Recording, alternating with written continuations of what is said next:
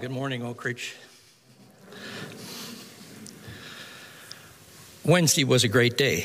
It was a day off, and after breakfast, uh, my wife and I were sitting there wondering how we were going to spend it, and I said to her, Let's break out of here. So we got in the car and we, we drove down to Niagara on the Lake, one of our favorite spots, argue, arguably one of the prettiest towns in, in uh, Canada. And uh, we just walked up and down the main street. We walked by the lake for a little bit. We looked at the gardens. Usually there's great plumage in the gardens, but uh, we, we, all the foliage was missing. But there were a few crocuses that were coming up through the ground, bearing hope that there was going to be a wonderful display in the spring. The temperature was amazing. It was warmer than here. It was about 22 degrees there, and it was sunny. We stopped at a spot on Main Street and we, we bought some gelato and we, we sat on a, a, a park bench and we ate our gelato in the sunshine. We also stopped and, and had a bit of fudge. Please don't tell my cardiologist about this. Uh, it was great. And I was thinking to myself, all is well with the world. All is well with the world. We had a great day. It's one of those times when everything was just uh, uh, coming together nicely.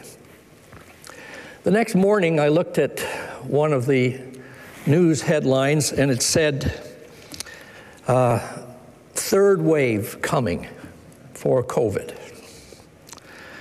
Uh, I thought the pandem- pandemic was over, and I hoped it was going to be over when the spring came, but no such, no such uh, luck. Because of mutations of the virus and the variants that were coming, people are, are uh, predicting that uh, we're going to go back into a third wave and there's going to be more lockdowns. And I tell you, all of the good vibes that I had on Wednesday disappeared on Thursday. The Bible says, hope deferred makes the heart sick. And I was feeling kind of sick. All of the hope that I had on Wednesday kind of disappeared on Thursday. And that's what happens in this world, and that's the kind of, of uh, uh, uh, ride that we're on when it comes to hope. Hope goes up, and hope can go down depending on the circumstances of our life. I want to talk today about hope. Last time we talked about faith.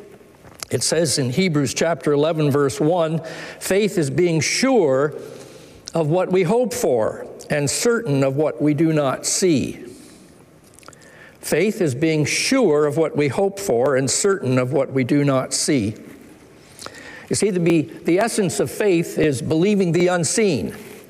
And we talked about that a few weeks ago because in order to have uh, faith, you have to reach out to the unseen God. God is not seen with our physical eyes. Even when we get to heaven, we're not going to see God because God Himself, the Father, does not take on a physical form. So, in a sense, we're going to have to live by faith forever in order to comprehend and in order to see God. We're going to see Jesus because He took a physical body. We're going to see him in heaven, but we're not going to see God the Father. So God is teaching us, you see, to believe the unseen and to walk believing the unseen. Hope is a derivation of faith. As it says in this verse, faith is being sure of what we hope for. So the two ideas are related. Hope is faith directed to the future. I have faith in the future. That's, that's hope. Hope is faith in the future. So, hope in the regular sense is the expectation of good in the future. That's what hope is when we talk about it in common parlance. It's, it's, it's a, a, an expectation that something good is going to happen tomorrow. I'm going to have one of those great days that I had on Wednesday and enjoy the sunshine and the warm weather. Now, Christian hope goes beyond that goes beyond the expectation of good to the expectation of God. That's what Christian hope is. It's not just the expectation of good, But there's another layer, a greater layer that, that the, the believer has in faith. They expect God, not just good. The expectation of God is what Christian hope is. I believe that God not only worked in the past, and He is working in the present, but He will work in the future for His glory and for my blessing. And He has made promises to that effect. Believing in those promises and having a sureness that they will happen, and then choosing to invest in them is what the Bible calls Christian hope. And the measure of our hope, make no mistake about it, is not just an assent to what God is saying concerning the future, but it's an investment in what God is saying concerning the future. That's what real Christian hope is. The future then is as bright as the promises of God are sure. We read the promises concerning tomorrow and we say, I believe in them and I'm going to act upon them. That's what real Christian hope is. And in the Bible, it is clear that God has centered his plans for the future around his son, Jesus Christ. Jesus is our hope. And God tells us Jesus is your hope. He's the hope of the nations, He's the hope of the world, He is our hope. Listen to this verse in Ephesians. And He, God, made known to us the mystery of His will according to His good pleasure, which He purposed in Christ, to be put into effect when the times have reached their fulfillment to bring all things in heaven and on earth together under one head, even Christ. That's Ephesians chapter 1, verse 9 and 10. In other words, the future in God's eyes is Christ. And he's going to bring everything in heaven and in earth under the headship of one person, that is his Son, the Lord Jesus Christ, when the times have reached their fulfillment. So the future is about Christ. It's not about democracy, as good as that might be. It's not about communism ruling the world. It's not about socialism ruling the world. It's not about money and who has the most. It's not about human power it's not about man's armies controlling the world. That is not the future of mankind. The future of mankind is Christ. As the hymn says, our hope is in the Lord. Now, as Mike has already begun to tell us when we were having communion, and I thought for a while he was going to steal my whole sermon. In Christ, we have so much to look forward to. We've got so much to look forward to in Christ. Now, there are two great pillars of hope that God calls us to believe in. And they are this the hope to be with Christ and the hope to be like Christ. Those are the two pillars of hope the hope to be with Christ and the hope to be like Christ. First of all, I want to focus in on the hope to be with Christ. There's some wonderful verses, some text verses that tell us that we're going to be with Christ. Mike has already given us a wonderful text verse in Ephesians chapter 2, verse 8 and 9.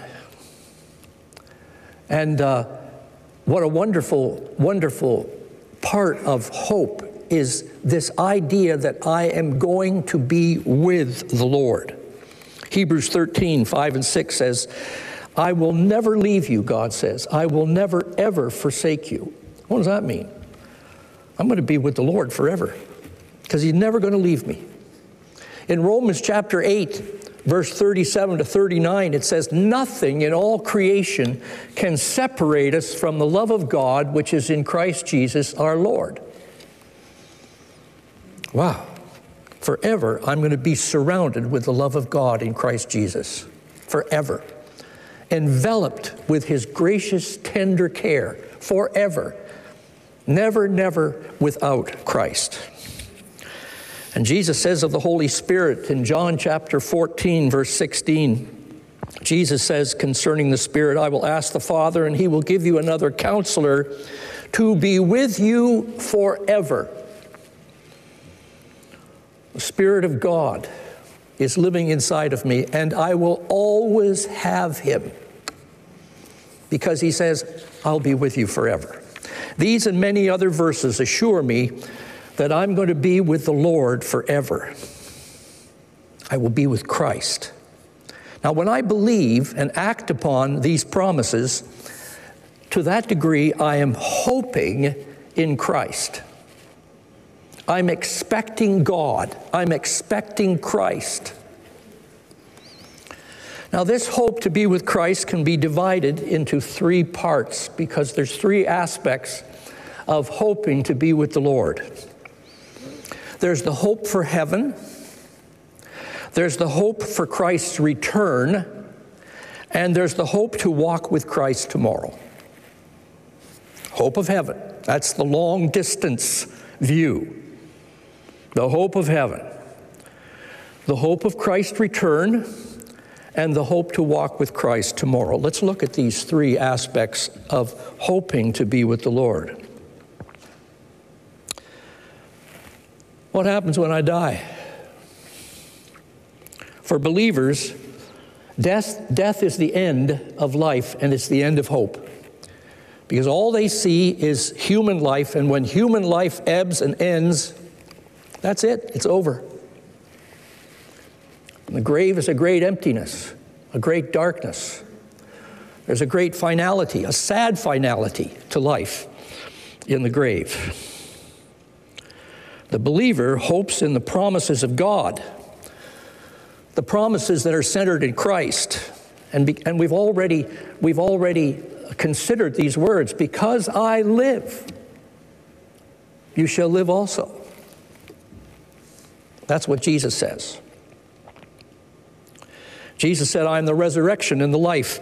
Our bodies go to the grave, yes, and they remain there until the resurrection. But our souls and our spirits, when they are separated from the body, they rise to be with Christ in glory. Never to be separated from the Lord forever. So the Apostle Paul could say, I prefer to be away from the body and to be at home with the Lord. Looking forward to the possibility that he was going to be executed at any moment. He could say that. Well, this is my preference. Now, death is an ugly thing. But you see, the Lord has robbed death of its sting.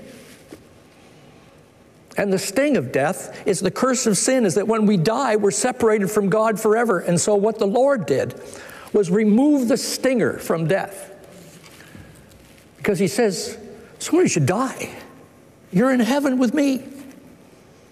And that's going to be wonderful. And Paul says, I'd prefer that.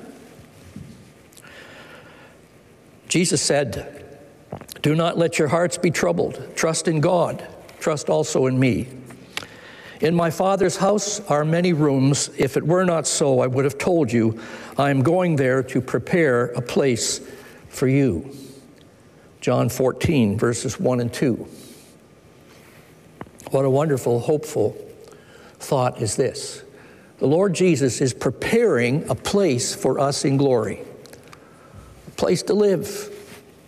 As Mike referred to in the restaurant, you know, the little sign says reserved, place reserved for you in glory. And the Lord says, I'm going to prepare that place for you. That's heaven. Heaven is a physical place for a physical people,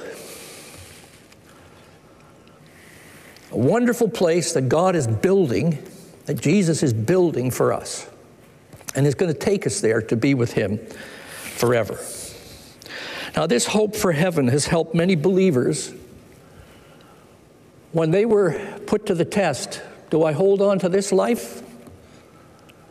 Or do I sacrifice my life for the kingdom of Jesus Christ? It's helped many people face martyrdom because they knew that there was a greater life waiting for them in glory.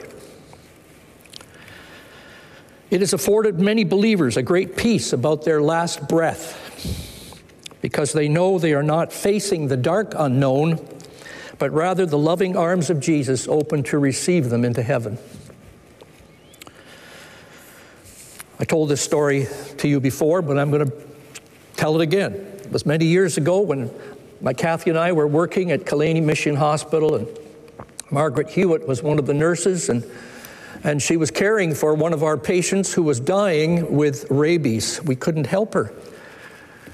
The rabies vaccination was beyond uh, her present state. She was dying with rabies, and it's a terrible death. Going into great spasms and, and yet still having a clear sensorium. She, she knew what was happening to her, but she was choking to death. When the spasm ended, she sat up and she talked to the ladies around her, including Margaret, our, the missionary nurse. And she said, Don't weep for me. Jesus is coming right now to take me to glory. I see him. And she laid back down and she died. In the arms of Jesus. She said, Don't weep for me. Jesus is coming right now. She saw him. What a solace. What a wonderful, wonderful experience. Absent from the body, present with the Lord. What about you? Are you hoping to be with the Lord in heaven? Are you expecting that that is what's going to happen to you should you take your last breath today? This is your manifest destiny if you are a child of God. As Lou pointed out last week, it's the real reality. Heaven is the real reality. This world is passing away, but heaven is forever. Some of you remember Harry Blair, a brother who was at Oak Ridge years ago, and he shared the word with us. He stood here and he raised a thin pencil, just a, a pen. He, he would take it out of his pocket. He said, Now, that, the width of that pencil is, is like the whole, the whole course of time, from eternity to eternity. That's the whole course of time. Let's liken it to the, the width of that pen or pencil. And then he said, I want you to look with me over to that wall of the auditorium and over to that wall of the auditorium and that's sort of like eternity. It's hard for us to get our minds around the fact that there's a limitlessness to eternity, so let's just think of it as big. Very, very big. This is the whole course of time. That's eternity. And we're going to be in that eternity in heaven with the Lord. Now, if this is the course of time, you see, it takes on a certain smallness compared with eternity. We're going to be in heaven with the Lord for countless ages of time. This world's passing away, heaven is coming. Even though we face troubles in this time on earth, we will have all the time we could ever want in glory with Jesus. It will be a place of rest, a place of reward, a place of recreation. I know one of my buddies, Marty, is looking to tee off on the, on the first hole of the golf course in heaven when he gets to glory. Yeah, it's going to be there. There's going to be recreation in heaven. Of course, golf will be there because golf is holy ground. But best of all, you see, there's going to be relationship, not just rest and reward and recreation. It's going to be relationship with the Lord in glory. That's the best of all. We're going to be with the best friend we could ever have. We're going to be with Jesus.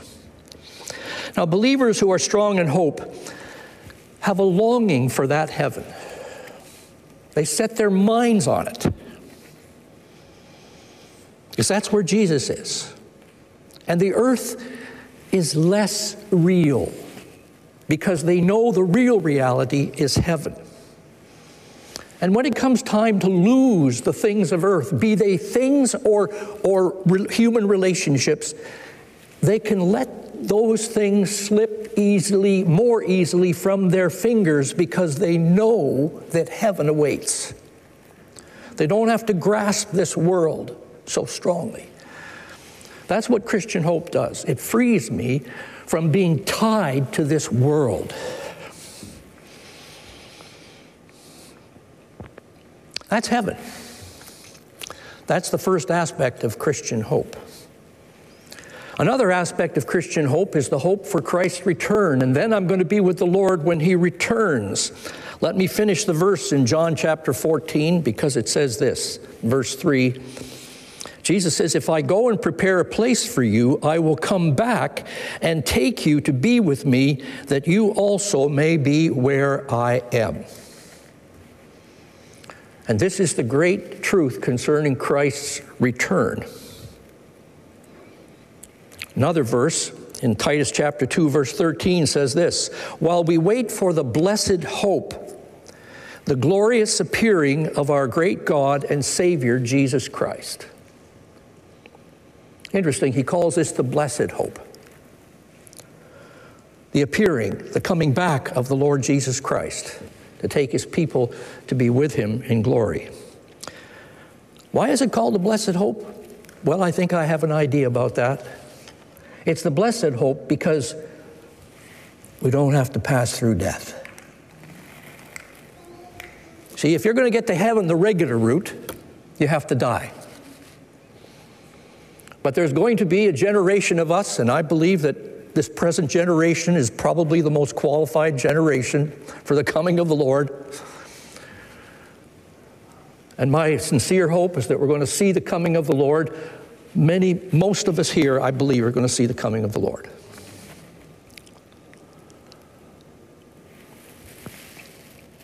We don't have to die. We bypass death. We are transformed in a moment. The old body falls away, the new body comes to us, a body that's prepared to live forever with the Lord in glory. And we rise up to meet the Lord in the air, and we're going to be with him forever. That's what it says in 1 Thessalonians 4 and 16. It says, For the Lord himself will come down from heaven with a loud command, with the voice of the archangel, and with the trumpet call of God and the dead in Christ will rise first. After that, we who are still alive and are left will be caught up together with them in the clouds to meet the Lord in the air, and so we will be with the Lord forever. And there, then he adds this very good little verse. He says, Encourage each other with these words. We ought to talk about the coming of the Lord. That's what he's saying. When will this happen? I don't know. All I know is I'm waiting for it. I'm longing for it. We do know that there will be signs of his impending return, and those signs are spoken of in the scriptures, and we need to learn some of those signs because they're happening today. We don't know the exact day or the hour that the Lord is coming, but we can discern the timing of it because we see the signs upon us.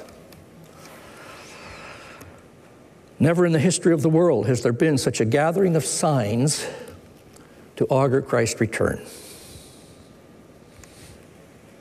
We don't know the day or the hour, but the Lord wants us to watch and to wait and to hope for his return. Dear brother and sister, are you hoping for Christ's return? I remember a medical student and his wife visiting Chitokoloki as part of their medical course. They were believers, and we had some great conversations about medicine with them, but also we talked about the Lord. I shared with them this teaching on the Lord's return, and he replied, I don't want Jesus to come yet. I want to graduate from medical school first. And then uh, I want to practice for a few years. Oh, and yes, I want to go into specialty training because I, I want to be a specialist. And also, I, I, want to have my children and I want them to, to be able to grow up and I want to be able to see them grow and flourish. All of these things are wonderful hopes.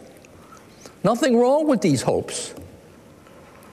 And he's a fine guy. And he had a fine hope for the future. But you see, what the word says is this we've got to hope for the coming of the Lord. And if that's not our first hope, we just don't love the Lord enough. If that's not our hope, to hope to see Him face to face, we don't love the Lord enough. We love other things before we love the Lord. So, the most wonderful Uh, uh, verse at the end of the scriptures closes with a, a prayer of the saints. It says, Even so, come, Lord Jesus. Do you pray that prayer? Even so, come, Lord Jesus. Lord, I want you to come back again. And I'm not going to put any other earthly desire in front of your coming back again. That's Christian hope. Christian hope is putting seeing Jesus first. Whether you see anything else happen in your life, not that the other things aren't unimportant, but Jesus is most important. And to long for Him is to actually practice Christian hope. If you don't long for the coming of the Lord, you're weak in hope. But what if I don't die and go to heaven tomorrow? Or what if the Lord doesn't come tomorrow? Is there hope for tomorrow? Yes. And here's the third aspect of being with the Lord the hope to walk with Jesus tomorrow. Jesus promises his people, and surely I am with you always to the very end of the age. Matthew chapter 28, verse 20. Surely I am with you always to the very end of the age. How is Jesus with us? Because you see, physically, he's gone home to glory, and that's where he is today. But by His Spirit, He is everywhere, in every place, and specially does He reside in the hearts of those who have trusted in Him by His Spirit. So we can say of a surety, Jesus is with me right now. Now, what do you see in your day tomorrow? Well, it's going to be Monday. There's an old song that says, Rainy days and Mondays always get me down back to the routine. If there can be such a routine, such a thing as routine in, in these days of COVID, but perhaps there is a medical appointment that you're looking at and you fear that result. Perhaps things are difficult at work and you fear being laid off. Perhaps there's financial stresses and you look at tomorrow and it doesn't look good. Perhaps there's conflict in your marriage or family and you dread things getting worse. Or perhaps you are imagining a good day, driving down to Niagara on the lake and having some gelato in the sunshine. But in all these scenarios, do you envision Jesus with you? The Lord will be with me. Not physically, but in spirit. Is he there in your mind's eye when you face that big exam at school? There to help you and to bring you through. That is the practice of Christian hope. Christian hope projects in your mind's eye, projects Jesus into the experience of tomorrow. If you don't see Jesus, you're not practicing Christian hope. If you think that, oh, I have to face that trial by myself, you are not practicing Christian hope. The practice of Christian hope is the ability and the commitment to see Christ in your tomorrow. It is the anticipation that the Lord will be with me and will help me and will bring me through. I spoke of worrying a few weeks ago. And I told you, I confessed, it's one of my sins. I'm tempted to worry. And I hope you have all repented of it by now. I'm repenting of it. I'm, I'm repenting of worrying. Worrying is a fearful consideration of all that could go wrong and with the belief that as long as I keep worrying about it, the worst won't happen. As if somehow I can keep on thinking about what might go wrong tomorrow, and in thinking about it, the worst won't happen. That is the art of worry. I don't commend it to you. But one thing worriers forget to do, and I have often forgotten to do, is to include Christ in your tomorrow. If you want to put an end to worrying, make a commitment to do this. I'm going to put Christ in every consideration of what might happen tomorrow. And I'm going to trust that He'll be with me and that He'll bring me through. Though I walk through the valley of the shadow of death, I will fear no evil for for what? You're with me. You're with me. So, we who want to grow in hope choose to put the Lord in all our tomorrows. Plan on His presence. Expect His power to work for you tomorrow, and that's the practice of Christian hope. Now, there's another part of hope entirely, and for the last few minutes, we're going to talk about this, this aspect of Christian hope. Not only is it the hope to be with the Lord, but it's the hope to be like the Lord. Listen to these verses in 1 John chapter 3, verse 2 and 3. It says, We know that when he appears, when Christ appears, we shall be like him, for we shall see him as he is. And everyone who has this hope in him purifies himself just as he Jesus is pure. When he appears, we shall be like him, for we shall see him as he is. Everyone who has this hope in him purifies himself just as he is pure. 1 John chapter 3 verse 2 and 3. Now God is righteous and his son is pure and holy. We've been talking about heaven. You know heaven is a holy place for a holy people. Would be most, a most uncomfortable place for the unholy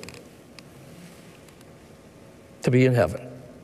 Very uncomfortable place. C.S. Lewis often said the door to hell is locked from the inside. The last thing they want to contemplate as unholy people is a holy place. But heaven is a holy place for a holy people, and so God is preparing us for heaven by making us holy.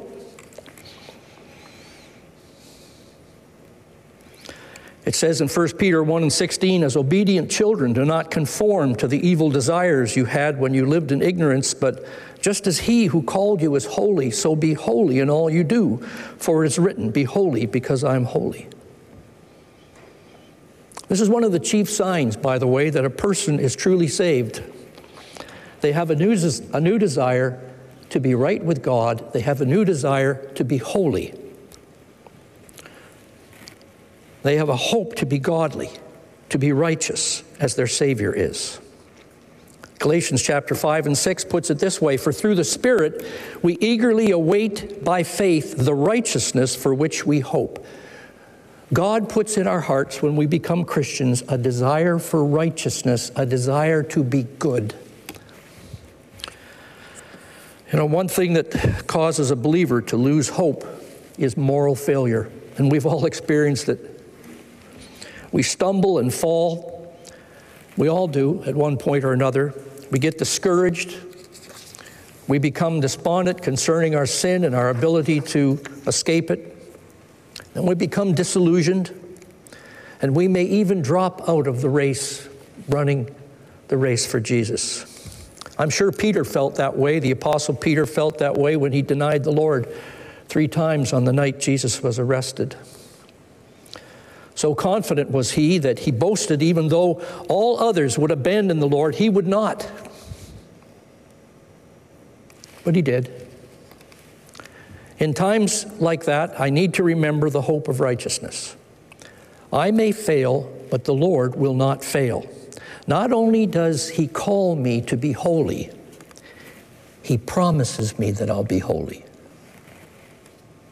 Did you know that? That's how, how sure your hope is. The hope of righteousness is a promise that you're going to get there. It's a sure thing. Listen to this promise.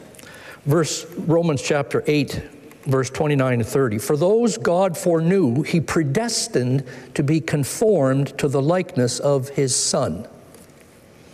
For those that God knew beforehand would trust in him, he predestined them to be conformed to the likeness of his son. You're going to look like Jesus when you get to heaven. Now, for many of us, that's a stretch. Because we look at ourselves in the mirror, so to speak, and we say, Well, I'm not ready yet. You know what? If the Lord takes you to heaven today, bingo, bango, you're going to be ready because He's going to cleanse you and He's going to make you right for glory. But what He really wants us to do is invest in the process. Lord, I don't want to have to have to have a major transformation of my life when I get to glory uh, for the Lord to cleanse me and make me holy so I can go into heaven. I want to long for holiness now so that the transformation is a process that concludes in my glorious entrance into heaven. Now, that's what Christian hope does. Makes us desire holiness so we can be ready to meet the Lord in glory. So, believers have a strong desire for righteousness. They want to be like Jesus. It says of Jesus in Psalm chapter 45, verse 7 You love righteousness and hate wickedness. Therefore, God your God has set you above your companions by anointing you with the oil of joy. That's what it says. That's a, a prophecy concerning Jesus. Jesus hated wickedness, he loved righteousness. You see, he was practicing hope. He hated wickedness. He loved righteousness. And what was the byproduct of it? He was anointed with the oil of joy above all his fellows. Now, the world's got it all wrong. They think that real pleasure lies in sin, and if heaven is a holy place for a holy people, that there won't be any pleasure there. Boy, have they ever got it wrong. I love uh, Psalm 16. It's one of my favorite Psalms. And at the end of Psalm 16, it says, You will show me the path of life. In your presence is fullness of joy. In your right hand there are pleasures forevermore. I'm looking for a place of pleasure, dear friends. And it's going to be heaven. It's going to be pleasurable because the God of joy has created a place of joy for his people. And if I am longing for righteousness today, I can have true joy. There's no true joy without righteousness. It's fake joy. It's temporal happiness that, that comes and goes so quickly. You can't have true happiness and true joy without true righteousness. Well, because Jesus was the Holy Son of God, he, he, he was anointed with the oil of joy above all, all his fellows. Righteousness begets joy. Do you have a desire for righteousness and holiness? If it is weak, then just pray, Lord, forgive me. Cleanse me from my sin of not desiring righteousness. And choose hope. Ask for God to kindle the hope of righteousness in you. Seek for it with all your heart. Now, when we talked about faith three weeks ago, we discussed three aspects of faith. Faith is a gift. Remember that? Faith is a gift, faith is a choice, faith is a discipline. Hope is the same thing. If we are weak in hope, the first thing to do is ask for hope. Oh Lord, please give me hope. I'm weak on it. I'm on empty. I've got despair. I'm disillusioned. I'm disappointed with life. But Lord, I'm going to ask you to fill my tank with hope. You can do that because the Lord says, Ask and you shall receive. Lord, I, I have trouble seeing you in my future. Please give me eyes to see you in every day of my life going forward. I want to know the hope of His calling. I want to have hope. Please give me hope, Lord. Please show me the reality of your coming Please help me to put you front and center in all my future plans and dreams. Hope is a gift. Ask for it. Hope is a choice. Lord, I confess that other things occupy my heart more fully than Christ and his kingdom. I long for the things of earth more than for you. Lord, forgive me. I choose to put you first from now on. Hope is a choice. I choose to hope in the Lord. I choose to expect Jesus in my day tomorrow. I choose to long for the Lord's coming. I choose to set my heart on heaven. Hope is a discipline.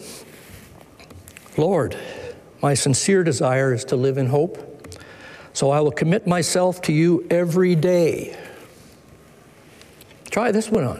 Why not pray that, that last prayer of the believer in, in the end of the book of Revelation, chapter 22, verse 21, I believe. Lord, come quickly. Why don't you just start praying that every day? That's a discipline of hope. That's a discipline of hope. Lord, come quickly. I will live with the sense of urgency as though this is the day of the Lord's coming because I want to be morally well and serving you when, I, when, when you come. And if you don't come, come today, I will reckon that the only sure thing about tomorrow, they say, they say the only sure thing about tomorrow is death and taxes. No, it's not. For the Christian, the, the only sure thing about tomorrow is that Jesus will be with me. That's the only sure thing about tomorrow. The only sure thing. Jesus will be with me, and I want to be like him. So every decision I make in life will be with a view to advance your kingdom and accomplish your purposes. I don't want to have regrets about wasted time and energy and opportunities in my life. I want to hear you say, Well done, when I see your face. When I stray from this path, Lord, I give you full liberty to discipline me in any way that you deem fit so that I will be holy.